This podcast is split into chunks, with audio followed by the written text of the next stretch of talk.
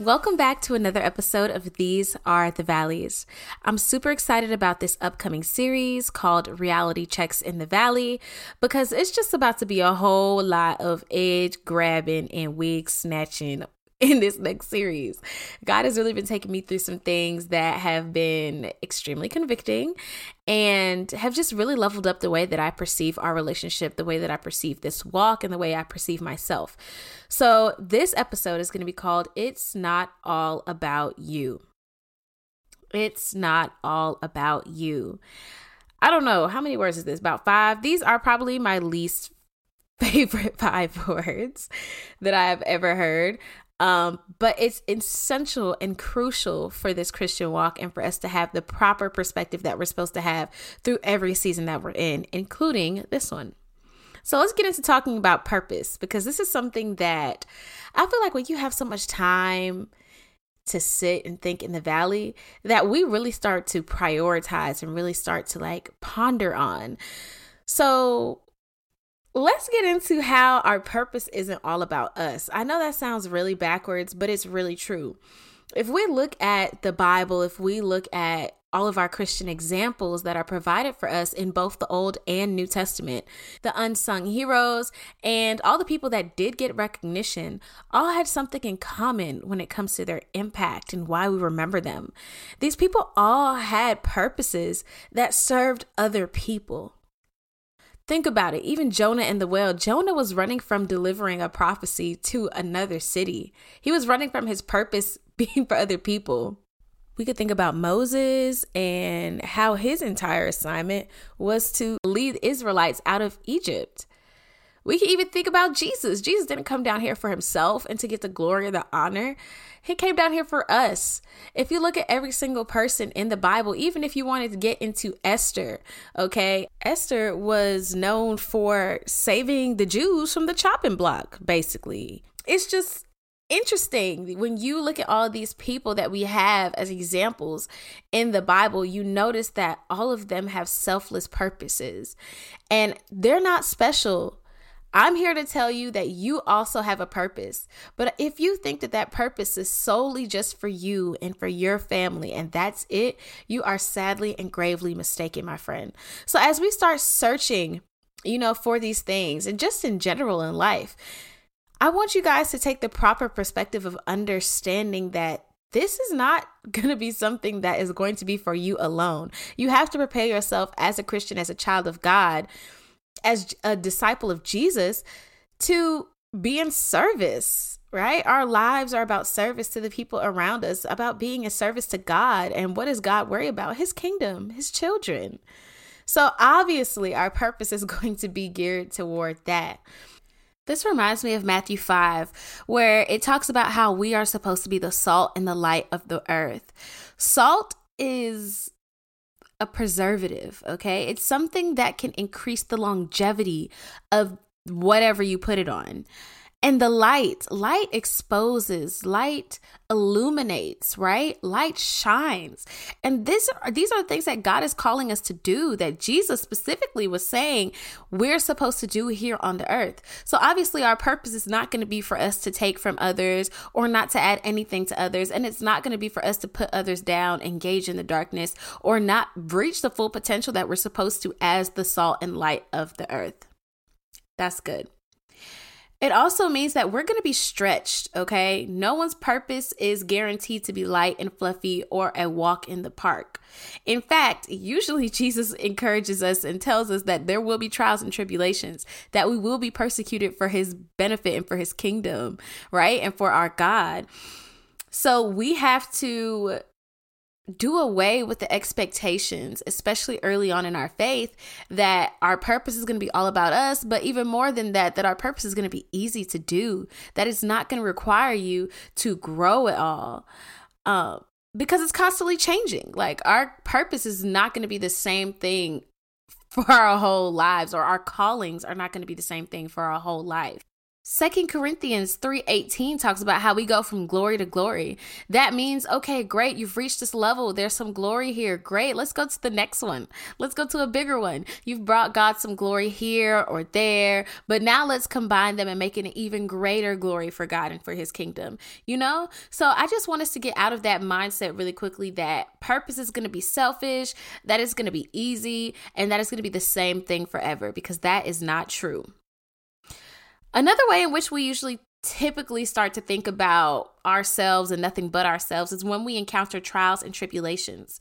We have got to stop magnifying situations like our God is small, like our God did not part the Red Sea, like our God did not get water out of a rock. Like our God did not deliver his people with plagues on another country so we will be released from slavery. Like our God, you know, like come on, stop playing with God put some respect on his name, capitalize that G, because our guy is not small, okay? He is not somebody you can put in a box and only understand at one level. He is the definition of an onion. Just when you think you've got God figured out, baby, there's about 3 million more layers to go. Our God is not small, and his power and his might are great. So we have to stop magnifying our situations as if God is too small for them. We also have to look at who we're putting our faith in. Like, why do we think God can't provide for us? Why do we think that oh well if god don't come through somebody got to give me some money or if god don't come through i'm gonna have to get a part-time job? Why is that an if? Like we have to tighten up. We have to tighten up. It's not it's not about you. You got to understand that a lot of times when god has you wait it's for his glory. It's for your benefit Okay. These trials and tribulations show God's character.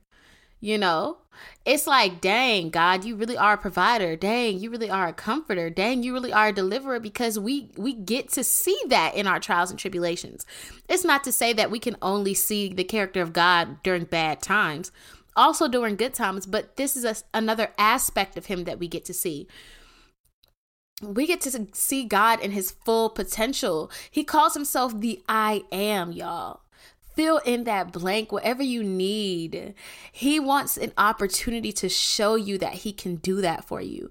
How do I know that God is a provider? How do I know that He is true to His name, Jehovah Jireh? It's because I've been in situations where I've had to rely on God. I've had trials and tribulations that popped up where I was like, oh Lord have mercy, if I don't have a miracle, I'm done for. You know, it reminds me of James 1 2 through 4, where um, it's like, consider it all joy when you encounter a trial or tribulation because you have a chance to grow your endurance. And once your endurance grows, you will be perfect and whole and needing nothing. It's the perfect opportunity for us to get stronger in our faith, the perfect opportunity for us to become stronger people, the perfect opportunity for us to get to know God better. And these testimonies, they help us all. Like, have you ever heard someone else's testimony of a time where God delivered them? Doesn't that increase your faith? Doesn't that make you believe that God can do the same for you? Y'all know that saying on Twitter where it's like, Lord, I've seen what you've done for others. For real. Like sometimes that is what helps us get through. I know that has helped me get through several times where I'm like, dang, like God really showed up for you. So that means that there's a God out there who just might show up for me. You know? It reminds me of Romans 8:28 where it's like all things work for the good of those who love him and are called according to his purpose. I know a lot of people don't talk about the whole rest of that scripture and that is a whole podcast for another day. But let's focus on the all things work together for the good of those who love him. I just want to ask you one question Do you love God? If your answer is no, please hit me up on Instagram. We can discuss. But most of y'all's answer is probably yes. And so you have a guarantee here that all things are working together for your good. So when you encounter a trial or tribulation, remember that that thing is going to work together for you in the end. Just just stop making your trials and tribulations all about you guys. Woe is me. I'm going through this. I'm going through that. Listen, baby. You serve the creator of the universe. There is nothing that you are going through that he cannot pull you out of, that he cannot rectify, that he cannot heal you from, that he cannot deliver. Okay, so we have got to start acting like our God is who He says He is, and that's just a matter of trust. But that's a that's a topic for another podcast. And lastly, y'all, this was the one that really slapped me in the head this last week, but we have to remember that it's not all about us when we talk to God. I know somebody just got convicted. I know somebody just got convicted because I got reconvicted and God already dealt with me on this. We have to expand our scopes, okay? So this does play into the purpose, plays into trials and tribulations because a lot of times those are some of the main things that we go to him about. But we have to expand our scope on like how God can answer us or how God can provide for us in what he's trying to teach us or show us in whatever trial, tribulation, or season we're in. We have to expand our scopes. Uh, it reminds me of James 1 5 through 8, where it basically talks about like asking God for wisdom and he will give it generously and without rebuke. But it also says, but before you do that, make sure that um, you have placed your faith in God and God alone and that you are not basically too double minded and believing in the world and believing in God at the same time because you shouldn't you wouldn't be able to expect anything from him since you are unstable in all of your ways. Basically that's an overview of what that little passage says. But it reminds me of that because it's like sometimes we forget that one, when we ask God for something, okay, He's wanting to give it to us generously, okay? And two, we also have to remember that we have to be in the right positioning when asking for stuff. God can't have told you, hey, I need you to stop doing this, I need you to stop doing that.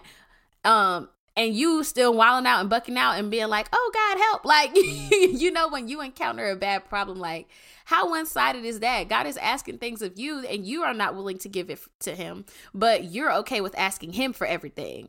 Like, God is our master, not our genie.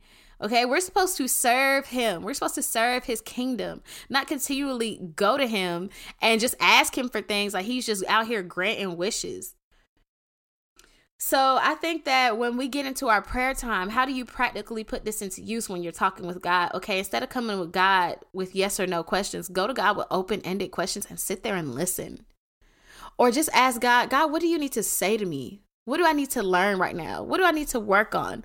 God, are you pleased with me?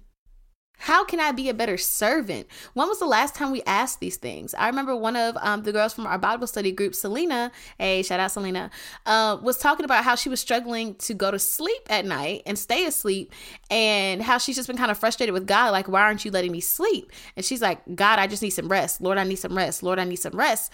And so I talked to her about this, and I was like, well, sis, have you ever thought to ask God what he needs from you when he's waking you up in the middle of the night? Or why he's waking you up in the middle of the night. What purpose does he have for you in that time? Have you ever thought about that? You know what I'm saying? Sometimes it's just so woe is me. You're not going to die without an extra hour of sleep. You might be a little tired, but I mean, I'd rather be tired than nailed to the cross. I'm sorry, y'all. I had to play that card because mm-hmm. it was right there. It was right there. But for real, for real, like we're not willing to sacrifice anything, but we appreciate that God sacrificed everything for us. That's not fair. That's not fair. If we're willing to give our earthly parents the world, everybody want to buy their mama a house. When the last time you invited Jesus into yours? When the last time you let him stay? When the last time you gave up your house for him? Like, you know, we got to get more serious, guys. So it's not all about us. And I just wanted to tap in real quick and remind y'all of that truth.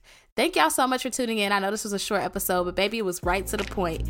I don't know what it looks like from the mountaintop just yet, but for now, these are the valleys. Bye.